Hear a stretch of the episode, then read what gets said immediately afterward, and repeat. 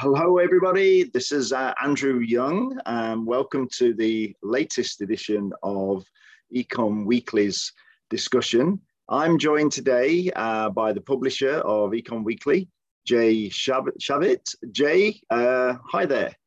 Hi, Andrew. How are you? I'm, I'm doing well, thank you. Uh, had a busy week uh, this week myself. Um, in fact, I'll kind of make a plug for the uh, Southwestern Association of Rail Shippers uh, annual conference, which I was at, at this week, was a great insight into some of the, the leading indicators that's happening in the economy, particularly around supply chains. Um, uh, it was uh, down in Houston. Uh, I'd say probably 95% of the, the shippers, that's essentially people that move freight, were from the petrochemical industry and um, some really kind of interesting discussion about uh, what's happening in, in, in their world at the moment. I imagine um, pretty bullish mood, no? Uh, yes, yes, there is, and um, I mean they they're also kind of dealing with the the, the shocks uh, of the conflict that's happening in in in in Europe, in obviously in Ukraine. Uh, the impact on on their industry is is is huge. Um, immediate and also well what does that mean for the future? Um, i mean i know we, we discussed in the last episode about structural changes in terms of more more production um, within the us the opportunities for more more ex- exports um, of commodities not just oil but could be grain as well. And um, i think if you think of who I was with this week, they're the people that, that grow and uh, extract and refine these products, and also the people that ship them. It was all the railroads um, as well, and then terminal operators. So um, I got a bunch of people that were really kind of, yeah, I think bullish is probably the word. They, they were seeing um, some disruption, and I think looking at longer term up, upside in their industry. Hmm. Um, yeah, volatile uh, but bullish. Indeed. So, um, well, I'll I'll let you kind of just say a little bit about your week, and then I think we should dip into uh, some of the news for the week. Obviously, we we kind of had the Fed meeting at last. We've been talking about it for a while, so maybe kind of talk us through not just the headlines, but anything else that came out of that session this week. Yeah, absolutely. So, so that was the big uh, economic news of the week, or or the big uh, what everyone was watching. Um, in fact when the Federal Reserve speaks, because it's such an important and influential institution, it really just has such a bearing over how markets behave. Um, anytime the Fed meets with with a um, with a big announcement, um, that it's always something that is uh, you know just sort of top of mind on Wall Street and, and way way beyond Wall Street. Really, just any anybody who's an actor in the global economy. So they did meet this week. Um, they meet about what is it eight times a year. Um, so they met, and the, the big development was that there, for the first time since 2008, uh, the Fed, the Federal Reserve is going to raise interest rates. Um, and we talk a little bit in more detail exactly what that means in this week's issue. It's it's they're essentially what they're doing. They're they're raising a target for the overnight rate. But putting that aside for now, and backing up, um, let the Federal Reserve has has has an interesting uh, mandate. They actually have what's called a dual mandate. So Congress gives them responsibility or charges them with maximizing employment, as many people working as possible. At the same time, another federal Federal Reserve responsibility is control st- uh, stable prices, ensuring stable prices. Uh, in, in other words, countering and making sure that inflation doesn't become a problem. And those two ends of the mandate are actually can, can be contradictory because in order to stabilize prices, sometimes you have to slow the economy, which hurts the job market. And the Fed kind of finds itself in sort of that difficult situation uh, right now, where the economy is very good, it's very strong. Um, the job market is super, super strong, but we don't have price stability. Prices are kind of getting out of control, or that's the fear anyway. So the Fed has to decide, you know, what to do. Um, in the beginning of the pandemic, when the pand- pandemic first started in early 2000, um, and well along in, in, into the crisis, the Federal Reserve took the stance that okay, let's worry first and foremost about the job side of, of the mandate. Let's let's make sure we focus on jobs. Inflation, yeah, even when it started rising a little bit, okay, it's it's transitory. It's going to come down. It's due to these supply chain issues, whatnot. Um, but let's not worry about that for now. And and part of the sort of the thinking there was that for the past 30, 40 years, inflation wasn't really a problem. So, you know, let's not overreact. However, we've reached the point where inflation has been kind of dragging on in a dangerous sort of way for quite a long time now. So consumer prices up 8%, producer prices up 10%. And the Federal Reserve decided to act last week by raising interest rates a quarter of a point. Now, that's not such a big, you say quarter of a point, what's that? Um, perhaps more interestingly, they also had a rather aggressive uh, guidance on what they're going to do in the future. They basically said they're uh, es- essentially that they're going to continue to raise rates pretty aggressively over the next year. And they're also going to do what's called uh, shrinking their balance sheet. So during the pandemic, they, in order to stimulate the economy, they wound up buying all these government bonds and these mortgage backed securities. Uh, and now they're going to sort of either sell them or kind of let them expire, let them run off. Uh, and that's where we are now. So the market had some interesting reactions to, to what the Federal Reserve did. Um, stock markets actually went up uh, quite a bit, which last week, which was sort of a reversal of what's been happening most of this year. Um, oil prices actually dropped a lot, but they're still very high. And and the bond market itself, um, the Treasury bond, which is which is you know the government borrowing money, everybody watches that very closely. Um, the ten the borrowing for ten years, that's that's a benchmark that's uh, uh, closely watched. Um, the rates for that actually went up, kind of kind of jumped a bit. So uh, so we did have sort of you know rather um, you know rather some some eventful reactions to to what the Fed did. Yes, but but generally positive reactions. Would you describe those as? Yeah, I mean, obviously, when the stock market goes up, that's a reflection. You know, it's a positive reflection on on people's uh, what what people are expecting, um, and, and even now people interpret this in all sorts of different ways. But even the fact that yields on the ten year Treasury bond rose is somewhat of a reflection that okay, maybe um, you know maybe the economy is going to be you know maybe the economy is in good shape because mm-hmm. the Federal Reserve is uh, you know feels bullish enough to raise rates. Um, you know Powell himself, Jay, Jay Powell is the chairman of the, the Federal Reserve.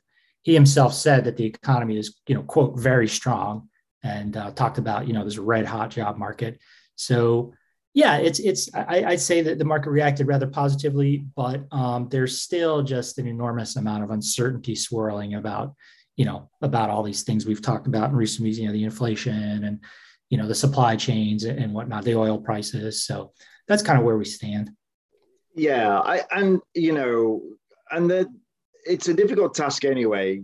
Coming out of that pandemic, you mentioned all the, the supply chain kind of very strange situation that it was in that you know a lot of people interpreted that was the cause of the inflation and then with this this obviously the conflict that's happening in ukraine and what that's doing to commodity markets and general uncertainty they have so many variables flying around um, the uh, the you know them trying to model the impact of of rate rises um, I mean, it's a it's an incredibly kind of difficult balancing act uh, to to to make. I um, I think, uh, and and he doesn't end there. I mean, um, the supply chain issues themselves are not going away. I think we've probably got over that peak of starting to see empty grocery shelves and things like that, and uh, items taking kind of months instead of weeks for delivery.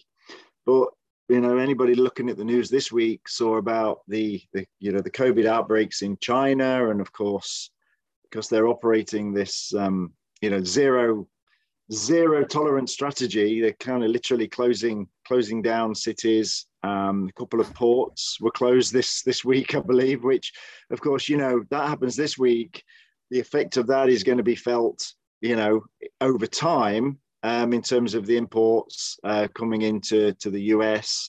That's also going to then start to affect, you know, shipping rates. And I, you know, it's kind of just this endless stream of um, disrupting factors, um, which are really kind of battering the economy.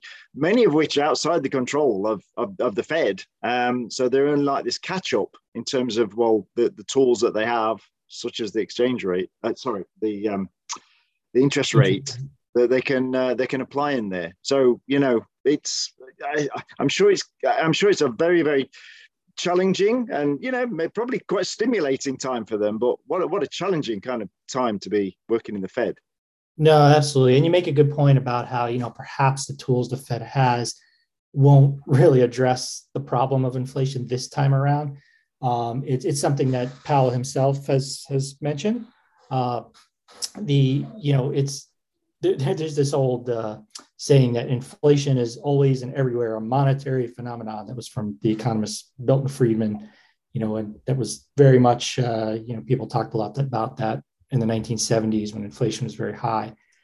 Um, and, you know, the idea being that there's, you know, inflation occurs because there's too much money kind of in the system. And money, when you think of, you know, what money is, it's, uh, it's not the coins and bills in, in, in our pockets. It's it's really lending. It's bank loans. That's like kind of the majority of of, of lending uh, of, of money creation. Um, so you know maybe there's there's if there's maybe there's too much money in the system. So the traditional way of fighting inflation is kind of tightening the money bringing bringing that quantity of money down.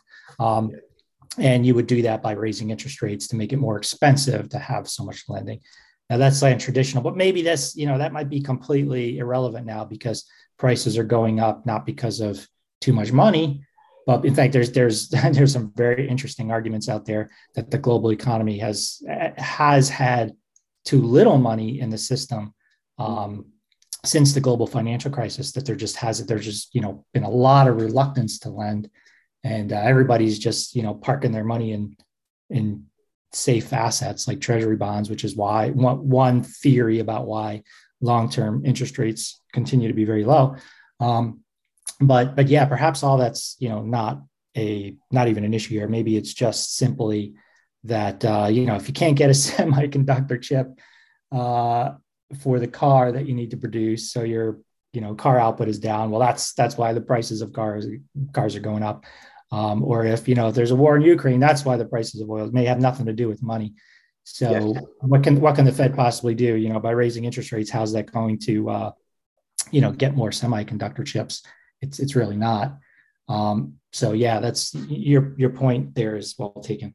Yes, absolutely. I I I I'd also kind of you know recommend everybody take a look um, in this week's edition. We we take a deeper dive into the the credit markets, and uh, you know, it's fascinating to see some of the some of the dynamics that's affecting, uh, you know, kind of uh, short and long term um, credit and uh, where where that might be going. I I, I think uh, in terms of news this week, I mean, the Fed meeting, the um, interest rate news did kind of overshadow lots of the economics information, but there was also another report came out this week on the consumer consumer sales, which I think also had some um, some some warning signs attached, didn't it?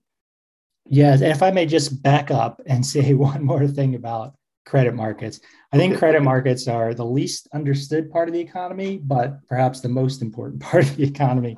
Um, it, it's yeah, it's actually it's it's the most. I mean, it's the most complex subject that you can study in in, in the economy because um, there's just all. I mean, there's short term lending and long term lending, and it's it's uh, these these markets are giant and they're global and very very complicated and if you can understand sort of what would you know we sort of would do our best in econ weekly sort of explain the trends that are happening in credit markets but just keep in mind it's something that you know practitioners and experts uh, they disagree about all the time uh, it's it's a lot of things um, there, there's some some there's no there's no consensus on a lot of things that are happening at any given time in the credit markets so just you know always keep that in mind but uh, you know, okay. we try to do our best to sort of lay, lay out the, you know, kind of the key developments. But moving on to your uh, your question, you asked about yeah. So the another important report last week um, that the government issued was is the Census Department, um, which is part of the Commerce Department, actually, Census Bureau, which is part of the Commerce Department. They issued a report on retail sales. Um, so this is basically uh, sales of really goods and services, and even you know foods at restaurants. Um, it doesn't include spending, consumer spending on services. So you know healthcare and education and things like that. Um, it's just goods, but it is a very important part of the economy. So just during January and February alone, um, we're talking about one point, almost 1.2 trillion dollars worth of spending just those two months. Now, so what's the what's the takeaway from the latest report, the February report? Well, the number the number wasn't great. The um, the spending was actually it was up, but just 0.03 percent, and that doesn't adjust for inflation. So a lot of that uh, a lot of that increase is just people getting you know they're they're paying more, so so the number goes up, but they're really not getting any more. They're just the price is higher. So um, you know it does say, say that they're still spending, but only but only yeah just a slight slight increase in, from February uh, for sorry from January to February. Now January's number was a lot more bullish. It was it was up. Um, I believe something like three or four percent. I don't have it in front of me, but uh, so that is somewhat of a concern that perhaps inflation is kind of slowing down uh, consumer, you know, the con- consumer. consumer um, yeah, yeah. Well, I mean, well, so inflation is, you know, seven, eight percent. Um, even when it was running at three percent, that was still actually, in in, in essence, a, a, decline, wasn't it? Or a uh, so. Um, Right. When you start to adjust for inflation in terms of like the, the stuff that people people are actually like getting less now. So there's there's if you adjust for inflation, people are actually you know buying less than they were, you know, um, in recent months. So so that number is declining. Yes, and and of course you know the, the, the there are two metrics. One is the absolute amount of money being spent, which as you can say is you know arguably still coming in at the right amount. But I mean, from a production perspective, um, demand is lower. Um, and um, that affects lots of things, such as, you know, the productivity. Um, so, you know, potential long longer term impacts if that if that trend kind of continues and we see that decline in in actual uh, sales but like you say is this simply just because things are getting more expensive um, so there's a limit to people's uh, ability to pay, keep keep buying more if uh, if if their existing budget is is only buying le- is paying for less. Yeah, no, no, right, right. And I think it's a little bit interesting to kind of go through some of the categories. So the census in their report, they they break it up into I don't know, it's like ten different categories or maybe a few more than that. Um, so just for example, you know, they they have restaurants and bars. Um, they have uh, what's called you know general merchandise stores. So that's your walmarts your targets your costco's. Um, then they have gas stations. Um, any guesses on what the largest category of spending is? I'll, I'll, just go ahead and tell you it's actually car dealerships or vehicle dealerships. Um, so uh, that is just just january and february alone 239 trillion dollars worth of spending. So um, you're uh, I'm sorry, that's 239 billion, right? Did I miss billion. that? Right. Yeah, it can't, can't be trillion. that would be that would be way bigger than the uh, the economy. The economy, the whole economy, 22 trillion. Okay. Well, yeah. Sorry, the get, US is car obsessed, so but you know. yeah, we do love our cars, but not that much. It's easy, easy to sometimes get billions and trillions mixed up. But uh, the so car dealerships actually the biggest um, category, and uh, that is up 15% year over year. Now, again, that's you know, in that doesn't adjust for prices. So um, the you know we talked about that, and then the uh, the second biggest category is non-store retailers, which is basically your e-commerce, Amazon, eBay, you know, those kind of companies. Um, so uh, yeah, so it's it's kind of interesting to take a look at all the different categories, and uh, you know everything's up year over year in part because of inflation. Um, and in part because you know it's not just inflation. Spending is up legitimately year over year because you know the economy has opened up. I mean, clearly people are spending more on restaurants now at restaurants now than they were a year ago because you know whatever the they're restrictions. Yes, yeah, yeah, they're open. They're open. so exactly. So uh, okay. yeah, mm-hmm.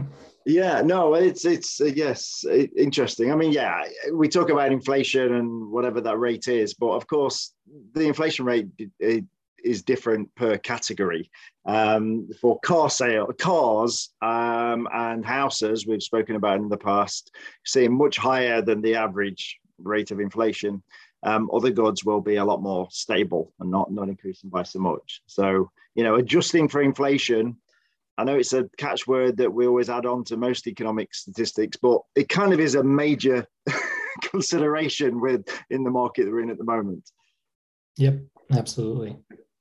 So, so Jay, I uh, I think you know from the macro side, um, there is more around the, this news in in the Econ Weekly this this, this week, but uh, I wanted to also just spend a little bit of time talking about the the, the location that we focused on this week, um, and that is Cheyenne um, in Wyoming. Um, fascinating tale. You use that a word in the title, um, which is kind of the biggest difference between British and American pronunciation, which I, I would say missile, and I think you say missile. in, in, in, there. Um, so I, I, I mean, personally, I've never, I've never been up there. I've never even been to Wyoming, um, and I love big sky kind of country. So it really is somewhere I'd like to go and visit. And just reading this week's article kind of makes me kind of want to see see it even more. Um, but fascinating kind of little micro economy um, up there. Yeah, definitely. And we, we like to look at these local economies because you know sometimes when we're talking about Federal Reserve and you know uh, interest rates that uh, affect international it sometimes obscures what's really happening on the ground in in, in these individual communities. Um, one, one thing you'll find is you know when you when you get outside of some of the big giant cities like new york and dallas or, or even i mean this this applies to them as well but you'll just see a lot of employment especially in sectors like healthcare and education and government and in, in some places uh, the military is, is a very very big component of, of the overall economy. Um, in it, you know it, it is nationally as well but in a place like cheyenne wyoming state government and military is i mean that's a that's right there that you're talking about a very very large chunk of the overall economy. And what they have there is a big air force base. And that's one of three places where the Air Force keeps its um, intercontinental ballistic missiles with nuclear warheads on them. Um, and they put them there back in, in, Cheyenne back in the 1950s during the Cold War because it's um, it's pretty much very geographically s- central. Uh, you know, it's right in the middle of the country, so uh, you know it's it's theoretically difficult to to you know if there was an invasion force, it would be difficult to invade. Um, and uh, the other reason is that it's north enough where you can fire these rockets and hit the Soviet Union at the time. So that's that's you know big reason why why Cheyenne was chosen. Uh, and I think there's there's yeah the other two bases. One is Montana and the other is North Dakota, I believe. Uh, so yeah, that's a that's very much a big part of the Wyoming economy today. Now, or or of the Cheyenne economy today. Um, Wyoming, we, we talk a little bit about Wyoming as a state also. Um, it's the least populous state in, in the United States. There's just not that many people that live there. Um, it is a very energy rich state. Um, they the largest coal producer. Some people think it's like West Virginia or someplace in Appalachia. It's actually these days in Wyoming um, mm-hmm. that produces the most coal. Um, and they also have a lot of tourism, um, particularly up in uh, the mountainous region in the northwest there, Jackson Hole, and of course Yellowstone National Park, which is, you know, big a big tourist draw. Uh, Cheyenne itself has less of that, though they do have this thing called Frontier Days, which I have been to, I have to say, and it was one of the most fun trips I've ever gone on. It was really incredible. If you ever, you know, anybody have, have a chance to visit, it was really cool. They just say a lot of rodeos and um, just yeah, just kind of a fun, fun gathering. Uh, so yeah, that that pretty much um, that's your that's your economy right there for Cheyenne.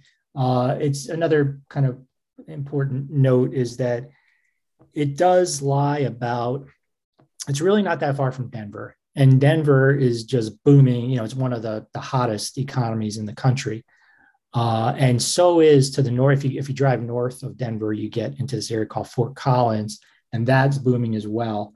So the boom didn't quite go all the way up to Cheyenne, but it could, and it's you know I think they've seen some of that. So there, there's you know there's been some sort of residual bleeding northward of that economic boom, um, but it's not. Don't think of it as you know there's been all these mountain economies that have really really boomed during the pandemic, like Denver, like um, you know Bozeman, Montana, and uh, you know you could sort of go up up along the Rockies, Salt Salt Lake City, um, just some of these western mountainous places.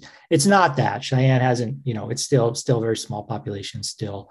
Um, you know, it's also it's also pretty flat there. It's not the kind of you know there's a lot of people that like that mountain living, and they're the Cheyenne is not that kind of place, uh, but it's it's pretty close. So maybe, maybe they'll get some northward bleed. Yeah, I yes, I just kind of just looking at my map of Wyoming, and it literally is nestled down in that south southeastern corner. Um, yep.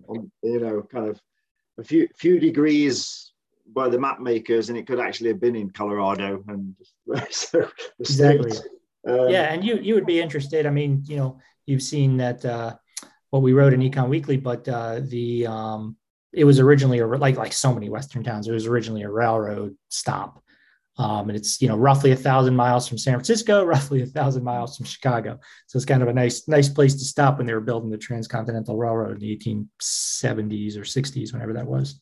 Yes, and and I believe it. it I mean, it still has kind of a railroad um, industry or little economy yes. there. I think Union Pacific has a, a pretty major facility there. I guess it's strategically located across one of their very very long routes across the country. Yep. Yep, and they were yeah. What's so interesting? I mean, they were Union Pacific was like the they were the original transcontinental. That's that was the original transcontinental railroad, um, and they still exist. They're you know there's been a whole bunch of mergers and stuff in uh, in the past uh, you know in, in between then and now, but uh, yeah, they're they're still they're still uh, a sizable employer uh, in that region. I um just in case I didn't mention it, uh, Cheyenne is is the state capital. I think I said that government was important there, state government. Um, so yeah, that that's a big reason why they have the state government there.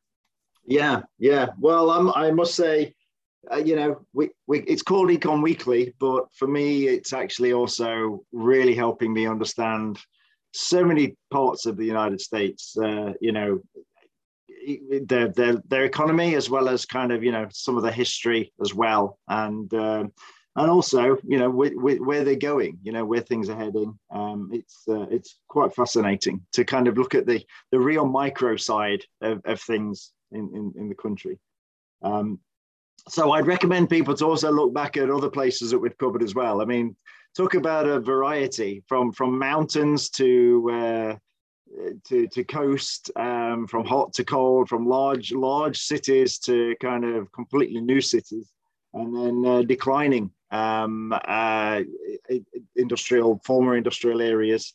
Um, I think you know the the variety of different localities that exist within the United States. You know, it's it's it's kind of mind blowing uh, for someone coming from no, a small island like myself.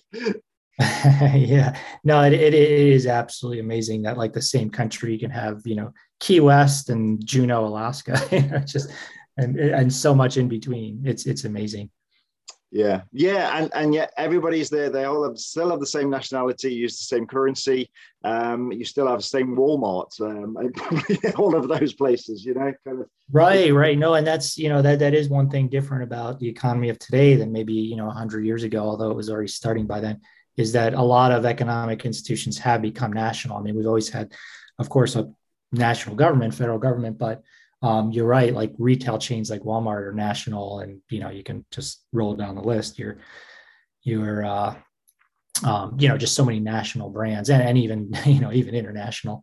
So uh, yeah that that is somewhat of a change. Economies are in that sense less regional but there's still just a very high degree of regionalism um, in terms of uh, and even just localism in terms of what specifically makes an economy tick in each place yeah, absolutely. I'm just thinking as well. Econ Weekly should be uh, valuable reading for uh, for for realtors and relocators around the around the country because um, it's uh, you know you can read a lot into a place by just looking at headline statistics um, and things like that. But I think what we do is give a, a 360 degree view of, of, of a place. Um, right. And, and, you know, one interesting thing about doing some of these is you kind of kind of learn where sort of the high potential places, you know, where's where's the next and you know, you no one ever knows for sure because it depends on, you know, millions of different factors. But uh, but you know, you look at a place like uh, you know, some places are already clearly in, in the thick of a, a boom. You know, Austin is the most famous example. That's probably Austin, Texas, being you know the the most um, the the strongest economy in the United States right now. You know, perhaps Seattle or you know you may get may get a few arguments, but um, but then there are these places. Uh, you know, like um, Northwest Arkansas, which just seem to have a lot of potential, or Huntsville, Alabama. Um, it's you know places that you you wouldn't think you know Huntsville, Alabama. What's that? But um, but they in fact have so many you know nowadays what you really you know it, it's very helpful for an economy to have a lot of knowledge workers and not knowledge industries. That's where you just have a lot of you know that's where a lot of the income is. It's higher incomes it's uh, higher growth potential. And, and, huntsville has that because of uh, essentially you know you can go back it was a few months ago we did a we did a you know profile huntsville. But that's a, essentially um, uh, the place where they have you know a lot of NASA uh, uh, uh, facilities. So it's they have all these you know scientists working on what you might call the space economy, you know rockets yeah. and all that stuff, and that's just like super high potential, um, uh, you know industry. So uh, just just yeah, makes a place like that. Yeah, you look at a place like that and you're like, eh, what's where's this place going to be in 20 years? It could be very interesting. Yeah. And, and full, full disclosure, I don't own any property in Huntsville. I'm just entire, entirely. I'm not like talking my book here. I'm just entirely, uh, yeah, get, yeah. my uh, impression.